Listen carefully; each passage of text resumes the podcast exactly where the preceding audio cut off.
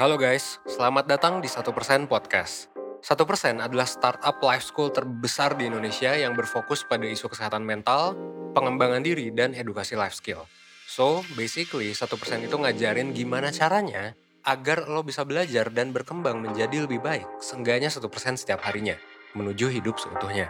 1% Podcast adalah podcast yang ngebahas beragam hal menarik yang mengacu pada kurikulum 1%. Mulai dari fundamentals and basic skills, basic mental and physical problems, self-knowledge, relationship, karir dan produktivitas, filosofi, dan juga pop culture. Pada setiap subtopik yang ada, nantinya itu semua akan dibahas oleh hostnya masing-masing. Dan juga akan dibicarakan sama founder, mentor, psikolog, dan juga pakar yang expert dalam bidangnya. Lo semua bisa ngedengerin 1% podcast via Spotify, Google Podcast, Apple Podcast, YouTube, dan juga berbagai platform podcast lainnya. So, don't miss out and stay tune karena setiap harinya kita bakalan upload di jam 10 pagi. And that's all, enjoy 1% podcast.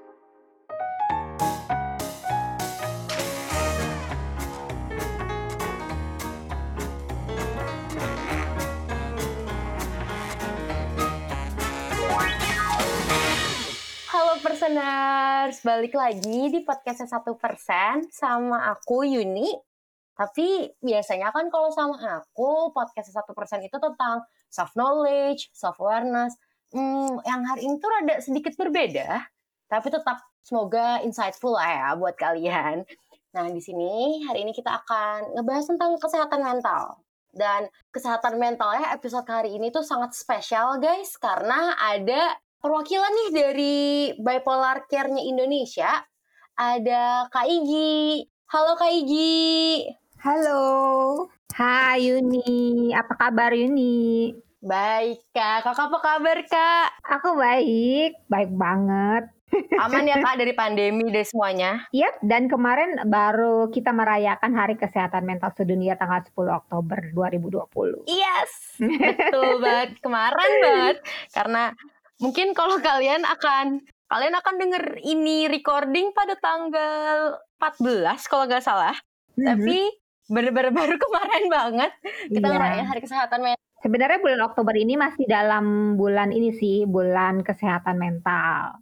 Dan tem kebetulan tema kesehatan mental Hari Kesehatan Mental Sedunia tahun ini menurut WHO adalah goals-nya adalah increase investment in me- mental health gitu. Tuh, penting banget emang. meningkatkan investasi di kesehatan mental. Seperti ya tadi misalnya apalagi ini ya satu persen ya. Satu persen adalah eh, sebuah platform yang eh, apa share tentang eh, personal personal growth self development self healing ini bagus banget nih investasi buat kesehatan mental. Ya, kita berusaha Kak untuk membantu orang-orang hidup seutuhnya. iya ya Tapi bipolar care juga keren banget sih kan. em, kalau kalian penasaran banget sama bipolar care itu apa, bipolar care Indonesia, kalian bisa aja cari di Instagramnya bipolar care Indonesia. Nah di situ kalian bisa dapet bisa bisa banget dapetin info-info tentang em, bipolar care. Tadi aku sempat ngecek nih ceritanya kak, karena penasaran Hmm. dong. Terus Hmm. kayak wow emang bener-bener dalam ya pendalamannya kayak dari bipolar care tentang kesehatan mental. Bahkan bukan bukan bipolar doang nih yang dibahas ya kak. Ada juga tentang body body shaming ada tentang self love banyak banget. Dan- cukup bangga sih sama ada orang Indonesia yang aware lah sama pentingnya kesehatan mental gitu sih ya kalau aku pribadi. Milenial sekarang juga kepedulian terhadap eh, kesehatan mental awareness-nya sudah mulai terbangun sudah mulai terbangun banget nih. Cuma tinggal dibener-benerin aja nih kan awareness-nya beda-beda nih. Mereka bacanya ya dari sumber yang benar atau enggak? Tuh tapi kalau awareness-nya untuk pentingnya kesehatan mental tuh udah terbangun banget.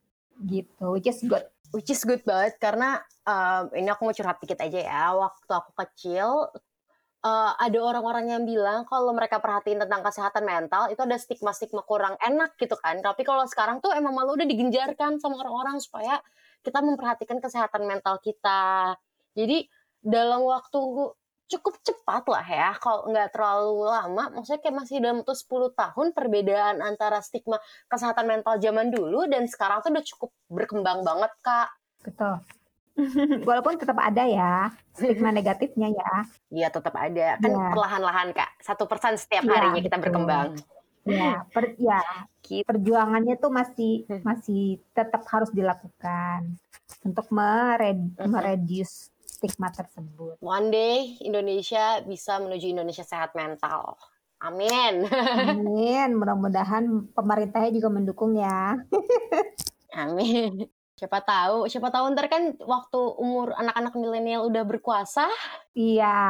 udah, Sudah sudah jadi sudah pemimpin menjadi negara. pemangku kepentingan gitu. Heeh, ya. Sekarang aja udah mulai ada perkembangannya kan, karena udah mulai pada uh, masuk dunia kerja lah anak-anak milenial sekarang. Betul, Oke, betul. mungkin Kita masuk aja kali ya kak ke pembahasan hari ini, di mana emang seperti namanya Bipolar Care Indonesia, kita akan mencoba mengajarkan lah ya, apa sih bipolar itu ke pendengar kita, pendengar personers ini. Oke, aku mulai aja kali ya kak.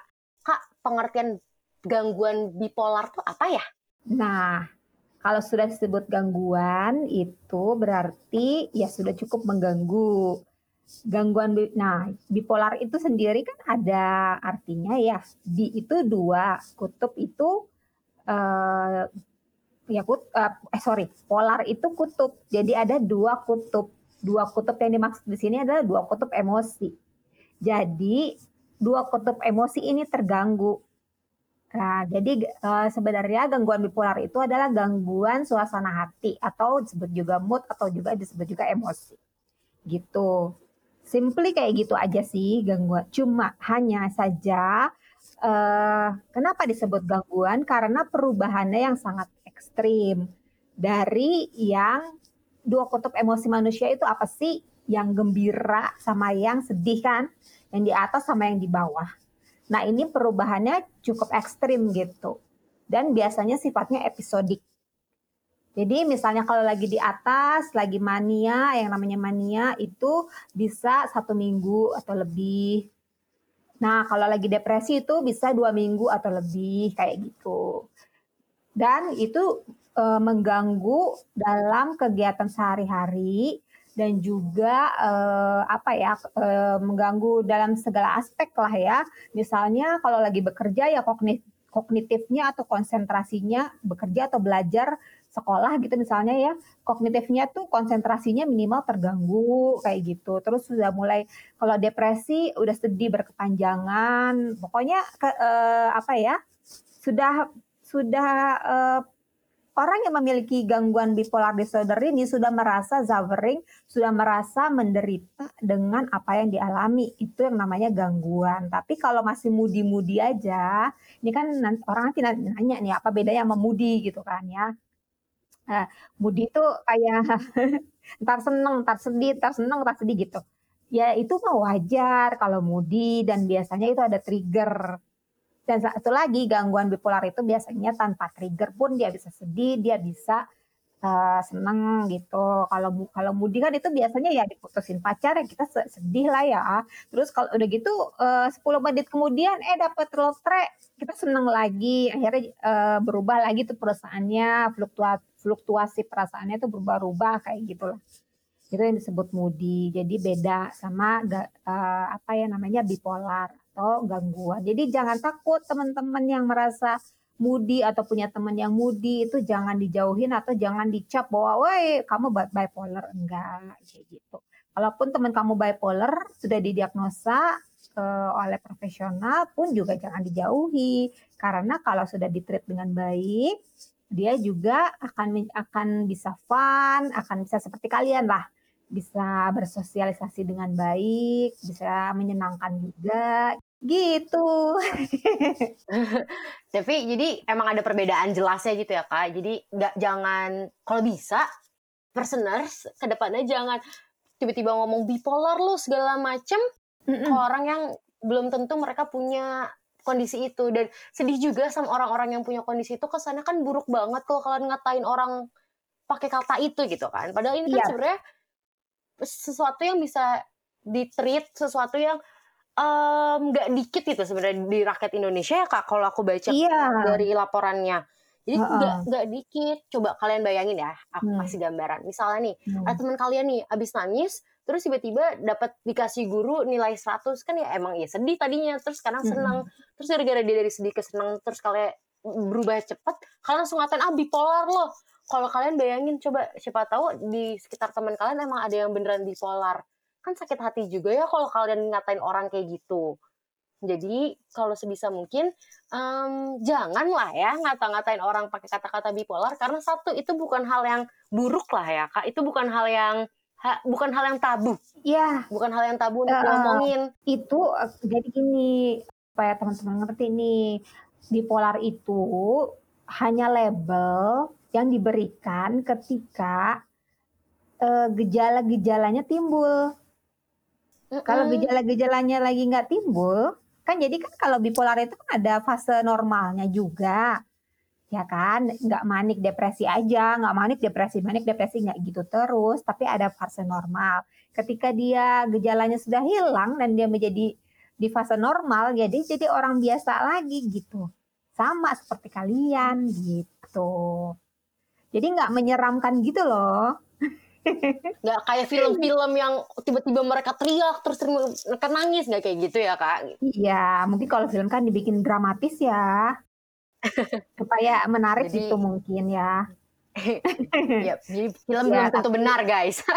Iya maksudnya ya ya we know lah kan film kan memang harus uh, ada bumbu-bumbu lah gimmick-gimmick apa sih namanya gimmick-gimmick itu lah ya Oke, kan kita udah ngerti nih tadi pengertian bipolar kak. Kalau hmm. gejala-gejala yang bipolar tuh kayak gimana ya kak? Nah, kalau gejala-gejala bipolar mungkin aku mau jelasin dulu nih ada tiga tipe bipolar. Yang umumnya sebenarnya banyak sih tipe bipolar itu, cuman yang umumnya diketahui sama masyarakat gitu ya supaya nanti nggak bingung itu ada tiga yaitu hmm. bipolar tipe type 1, tipe 1, tipe 2, dan siklotimik. Bipolar tipe 1 hmm. itu ya dia yang punya manik dan depresi. Kalau yang tipe 2 itu tidak sampai manik tapi hipomanik. Jadi kalau manik itu di uh, hipomanik itu di bawahnya manik gitu loh. Jadi uh -huh. hipomanik dan depresi kalau yang tipe 2. Kalau yang siklotimik itu gejalanya lebih ringan dari dua tipe yang di, tadi aku sebutin, tapi dia uh -huh. lebih cepat biasanya fluktuasi moodnya kayak gitu. Tapi dia lebih ringan gitu. Dan semuanya tanpa trigger. Bisa tanpa trigger. Apalagi ada trigger. Nah udah gitu tadi uh, pertanyaannya adalah uh, gejalanya ya. Nah kan beda-beda ya, tuh ya.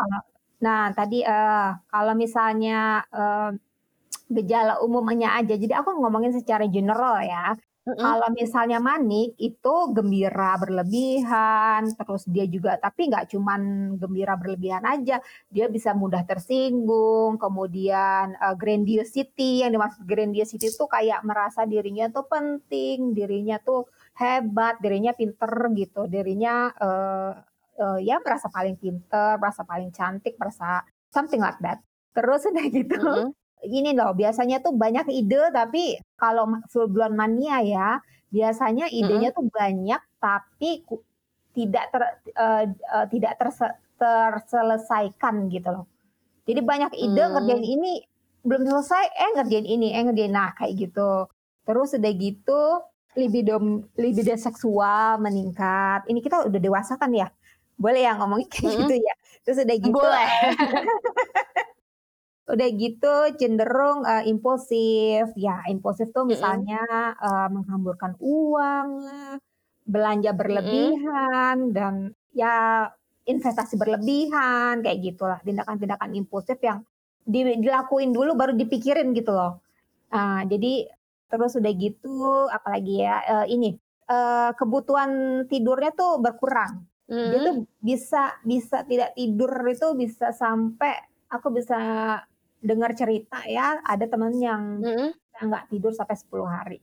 Ya, yang akhirnya mm -hmm. harus dirawat inap gitu. Itu udah masuk ke relapse ya atau kambuh. Mm -hmm. Terus kalau tadi kan yang mania tuh ya, itu kalau mm -hmm. yang uh, bipolar type 1 itu bisa sampai gejala psikotik gitu. Gejala psikotik itu maksudnya dia bisa halusinasi atau delusi gitu loh melihat sesuatu mm -hmm. yang uh, tidak reali, tidak re, tidak real, tidak real. Mm -hmm. Gitu. Itu kalau yang uh, paling parahnya. Nah, kemudian kalau depresi mm-hmm. itu adalah kehilangan minat terhadap apa pun, termasuk hobi-hobi kamu, mm-hmm. kemudian letih, lemah, lesu, sedih berkepanjangan, kemudian uh, sulit berkonsentrasi juga, irritable juga kalau yang depresinya agitatif ya.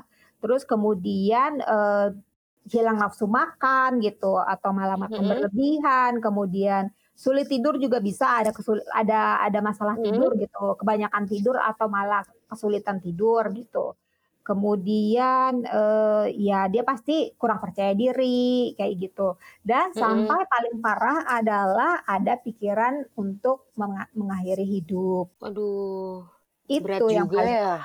Ya, tapi kalau udah sampai yang tadi ada kepikiran untuk mengakhiri hidup, buru-buru mm -hmm. tuh harus minta bantuan profesional atau komunikasikan ke orang terdekat gitu. Telepon siapa gitu. Kalau udah ada ide-ide untuk bunuh diri ya, itu biasanya uh, telepon teman dekat kah. Kalau di Indonesia tuh belum ada kayak one gitu mungkin ya. Uh, ya telepon teman dekat, profesional, misalnya terapisnya atau siapa kayak gitu sih. Mm -mm. Kayak emang berat banget gitu ya kak Iya. Bukan sesuatu yang ringan buat dibicarain. Betul, betul, betul. Kalau gejalanya lagi muncul berat, berat. Tapi kalau misalnya di di treat sudah di treat dengan baik, eh, itu mm -hmm. akan lebih mudah. Karena kan nanti mm. uh, step-stepnya tuh ada tuh dari penerimaan diri, kemudian uh, memetakan mood, kemudian mm -hmm uh, apa namanya ada treatment juga kan psikoterapi mm -hmm. dan uh, farmakoterapi gitu semakin mm. semakin kita uh, ini semakin mudah kok misalnya nggak nggak seserem seserem yang uh, ditulis di apa tuh di internet gitu loh sebenarnya kita bisa berdamai dengan bipolar keren banget sih. Tadi kayak mm-hmm. kakak bilang treatmentnya juga udah banyak gitu kan. Mm-hmm. ada apa aja? Ada yang harus accepting dulu ada yang ada macam-macam terapinya. Nah itu tuh kayak jenis-jenis perawatan buat orang-orang yang punya bipolar tuh kayak gitu ya kak. Jadi kayak ada terapi ada ada apa aja ya kak selain itu? Iya, tadi kan ada terapi, psikoterapi, biasanya oleh psikolog ya uh, atau oleh psikiater. Tapi mungkin kalau mau lebih uh, maksimal mungkin sama psikolog kali ya, karena mereka kan psikolog ini mm -hmm. belajar ilmu psikologi ya. Mm -hmm. uh, lalu ada farmakoterapi atau terapi obat.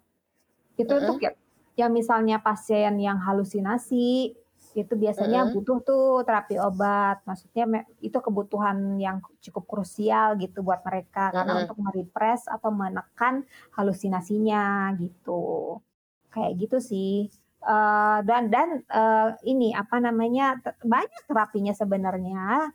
Uh, misalnya juga kayak meditasi itu termasuk terapi juga uh, mindfulness hmm. gitu. Itu terapi-terapi kayak additional terapi lah ya Mm-mm. Ada kegiatan melakukan kegiatan positif gitu.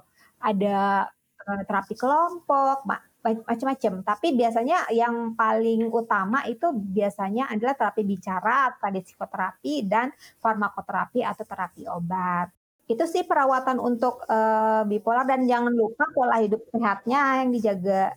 Pola hidup sehat, tidur cukup, makan cukup, eh makan cukup, makan pola makan sehat, uh, ya personal growth, belajar belajar self development, belajar self healing, berpikir positif, something like that.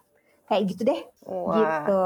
Berarti emang dari diri sendirinya juga ada keinginan ingin berkembang lah ya mungkin buat orang-orang yang menderita nggak menderita mungkin ya orang-orang yang terlahir dengan bipolar iya sebenarnya tadi aku pengen membahas gini uh, karena tadi ada apa Yuni bilang terlahir dengan bipolar. Iya. Jadi jadi aku mau nyambungin ke faktor kenapa sih orang bipolar gitu kan? Kenapa bisa kena bipolar disorders gitu kan? Nah, itu e, memang masih diteliti sampai sekarang. Tapi biasanya gitu ya, itu perpaduan antara genetik, e, psikososial atau peristiwa-peristiwa hidup yang terjadi ya. Kemudian juga ada chemical imbalance. Mm -hmm. Gitu. Jadi senyawa-senyawa kimia di otak atau pembawa senyawa kimia di otak yang namanya neurotransmitter, terutama serotonin, dopamin itu udah udah pernah udah pernah denger lah ya. Kayak dopamin, serotonin, apalagi aku lupa adrenalin kayak gitu-gitu ya.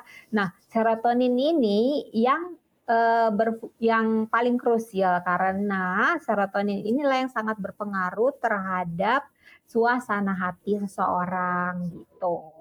Nah, itu orang-orang bipolar itu biasanya tidak punya keseimbangan tuh, nggak seimbang jumlahnya tuh bisa kurang gitu. Atau bisa nggak ada sama sekali mungkin, makanya perlu diseimbangkan dengan uh, terapi obat atau dengan terapi-terapi yang lain gitu. Nggak harus terapi obat sih, dengan terapi-terapi yang lain kayak gitu. Gitu. Terus tadi apa apa ya? Nyambung ke pertanyaan yang uh, bipolar Indonesia ya kegiatan um, bipolar care ya yap yap itu apa sih bipolar care tuh kayak mungkin kalau aku kan udah riset nih udah riset tadi nyari tahu bipolar care mm-hmm. Indonesia tuh kayak gimana organisasinya mm-hmm. kalau kalau penjelas coba kayak personal kan mungkin belum tahu nih kak penjelasannya kayak gimana coba kakak boleh mm-hmm. nih jelasin bipolar care Indonesia tuh apa Nah, kalau Bipolar Care Indonesia adalah sebuah support group untuk orang dengan bipolar dan caregivernya. Yang dimaksud caregiver itu bukan yang profesional ya, tapi uh, keluarga, uh-huh. teman dekat, pacar, uh-huh. siapa pun itu pokoknya yang dekat dengan ODB-nya gitu. ODB itu orang dengan bipolar. Uh-huh. Uh, jadi kita uh-huh. sebagai wadah untuk mereka gitu ya. Nah, program dari Bipolar Care Indonesia uh-huh. adalah tindakan promotif preventif. Kita masih di tindakan promotif dan preventif. Jadi kita tidak ada mm -mm. belum belum atau belum ke tindakan yang kuratif. Misalnya konseling kan banyak tuh ya sekarang yang social planner eh, apa startup startup yang ada konselingnya gitu. Kita belum. Kita baru ke promotif preventif. Promotif ya sifatnya sifatnya tuh kan kayak promosi campaign tentang apa itu bipolar gitu. Mm -hmm. Terutama tahun 2013 waduh mm -hmm. istilah bipolar aja orang belum tahu. Waktu pertama kali bipolar ke Indonesia mm -hmm. berdiri tuh istilah bipolar tuh masih uh, itu apa ya toko kaca kayak gitu.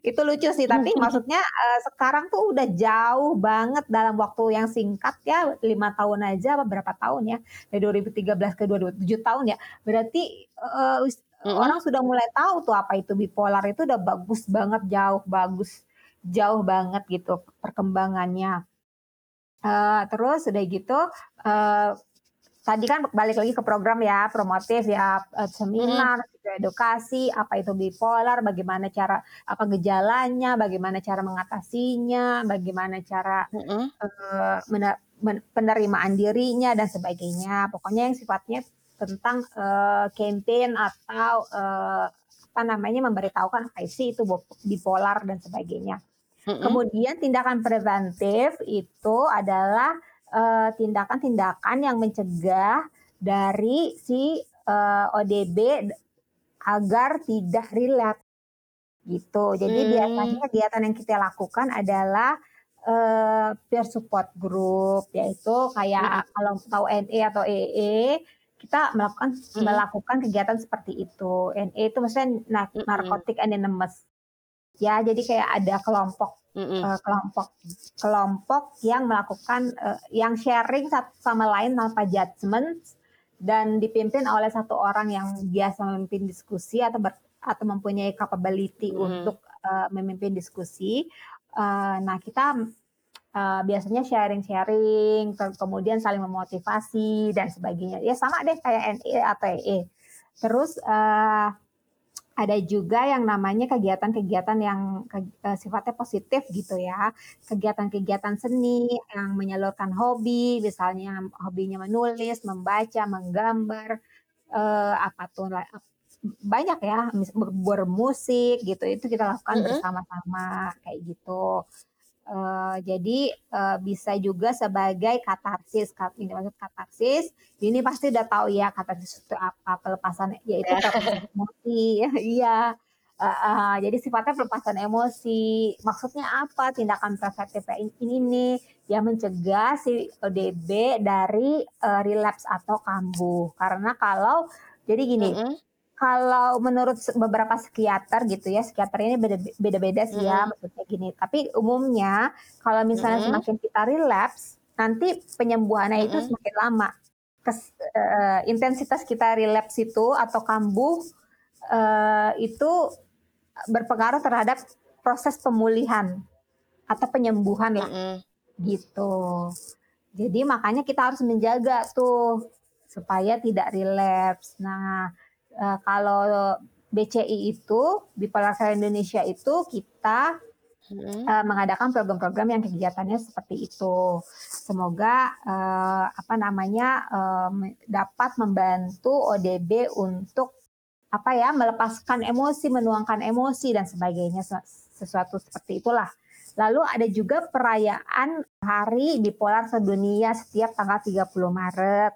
Itu biasanya kita adakan selebrasi yang cukup besar. Jadi kita melak- mela- melaksanakan Mhm. event yang cukup besar dari tahun 2015 sampai 2019 karena 2019 2020 itu kita sudah dapat izin kerama izin keramaian tapi akhirnya dibatalkan karena terkait pandemi gitu. Itu biasanya kita adakan acara besar. Jadi ada eh, acara pameran. Biasanya kan teman-teman bipolar ini kan kreatif ya. Mereka melakukan mereka tuh membuat eh, lukisan, membuat handicraft, eh, terus foto fotografi, pokoknya sesuai Puisi. hobi mereka lah. Ya, puisi. Eh, itu tuh kita kita kita frame, kita kita kita kita kita kita kita wadahi lah ya kita wadahi dipamerin gitu ya kita bentukin kita kita adakan pameran supaya karena kan beda ya tuh ya misalnya eh, lukisan itu kalau dipajang di di gudang aja atau di rumah aja itu kan beda. Kalau misalnya di pameran itu kan eh, kita akan pajang dengan proper ya. Kita akan pajang properly gitu dilampuin. Oh jadi bagus. Ketika dia melihat wow ternyata karya karya aku bagus juga ya kayak gitu. Itu semoga dapat memberikan semangat buat teman-teman ODB untuk terus berkarya Eh, berkarya itu maksudnya eh, bisa eh, apa ya membantu mereka untuk melepaskan emosi menuangkan emosi gitu. Seperti itu. Dan juga ada biasanya kita selipkan juga edukasi-edukasi dalam perayaan ini kita masih ngomongin perayaan Hari Bipolar Sedunia ya jadi kita selipkan edukasi-edukasi melalui uh, talk show, bentuknya macam-macam. Bi- Bisa tahun ini kita talk show, bisa besok tahun depan kita seminar, kita bisa Mm-mm. edukasi dan sebagainya kayak gitu. Gitu sih program-program dari Bipolar Care Indonesia. Keren banget udah mau membantu orang-orang Indonesia punya pengertian lebih jauh tentang apa itu bipolar. Keren deh, keren banget. Iya, uh, minimal mereka tidak sendiri. Nah, Oke, Em, oke. Tadi kakak juga nyebutin soal terapi kan. Nah di sini Mm-mm. aku mau ingetin nih buat personers kalau satu persen juga punya program dengan nama konseling dengan psikolog. Jadi di mana kok kalau udah mulai ngerasa nih mungkin gejala-gejala yang dirasakan yang seperti Kak Igi tadi ceritain atau Mhm. bahkan mungkin gejala-gejala lain yang udah mulai mengganggu nih hidup kalian, kalian bisa aja datang ke satu persen.net terus scroll scroll scroll klik deh konseling dengan psikolog. Hmm, keren, keren. Karena biasanya orang tuh ragu-ragu untuk datang ke psikiater. Mereka biasanya apa ya? Mereka biasanya cari peers-nya dulu. Nah, Mm. kita nih sebagai support group biasanya kita menyarankan kalau misalnya kamu memang masih masih ragu untuk datang secara tatap muka, kamu bisa lewat konseling gitu. Jadi kan eh, mungkin kalau tatap muka langsung gitu kan jadi mungkin awkward awkward gitu ya. Apa sih namanya? Iya, canggung gitu ya berawal-awal. gitu. Eh, jadi eh, kalau lewat online tuh lebih lebih lepas mungkin gitu. Beda- beda-beda sih orang ya. Iya, kita berusaha juga Kak membantu orang-orang eh, yang punya kesehatan mental di seluruh Indonesia. Jadi kan tadi kita udah bilang berdua kalau one day siapa tahu Indonesia akan lebih aware sama kesehatan mental. Harapan kita Betul, berdua sih. betul betul betul Oke. iya Oke. Eh, wah, kita udah 30 menitan nih Kak, udah cukup lama juga. Mungkin aku langsung lanjut ke pertanyaan terakhir aja kali ya Kak. oke Oke, kalau dari kakak nih, apalagi dari perwakilan eh, Bipolar Care Indonesia, apa ya pesan dan harapan untuk orang-orang yang eh, dengan bipolar, dengan orang-orang yang mempunyai gejala bipolar juga? gejala bipolar Kalau misalnya kamu merasa memiliki gejala bipolar, satu jangan self diagnose ya, karena berbahaya. Self diagnose itu ngelit kamu ke apa tuh namanya self treatment gitu. Jadi jangan self diagnose, lebih baik kalau kamu memang merasa gejala-gejala kamu itu sudah mengganggu kehidupan sehari-hari kamu, kamu pergilah ke profesional untuk mendapatkan diagnosa yang benar sehingga kamu dapat ditreat secara proper. Gitu sih buat aku yang untuk memiliki gejala ya, merasa memiliki gejala dan merasa sudah terganggu dengan gejalanya. Kemudian kalau untuk ODB-nya jangan patah semangat. Ketika kamu didiagnosa bipolar disorder, kamu jangan patah semangat. Jadi harus apa ya tadi diikutin tuh uh, nasihat dari terapis kamu misalnya kamu dapet diagnosa dari terapis psikolog atau psikiater itu diikutin. Uh, misalnya kamu suruh buat jurnal mood kamu mencoba untuk menerima gitu penerimaan diri kayak gitu. Terus hidup sehat. Uh, ada misalnya makanan-makanan yang harus dihindari supaya mood kamu tetap bagus, terus kamu misalnya kamu menjalani terapi obat, itu kepatuhan minum obatnya juga harus diikuti gitu. Pokoknya ikutin saran dokter dan jangan patah semangat. Dan ingat bahwa bipolar itu adalah cuma label, jadi kamu nggak perlu merasa rendah diri karena kamu orang dengan bipolar gitu ya. Karena kamu tetap bisa mengejar mimpi-mimpi kamu. Karena faktanya banyak orang dengan bipolar itu yang mem yang memiliki profesi yang juga luar biasa. Dokter guru pekerja kantoran yang uh, mempunyai jabatan mm -hmm. yang tinggi misalnya terus uh, banyak banyak. Dan kamu bisa menjadi apa pun menjadi CEO aja kamu bisa gitu. Jadi jangan patah semangat tetap kejar impian kamu gitu. Gitu sih pesan aku. Betul banget guys.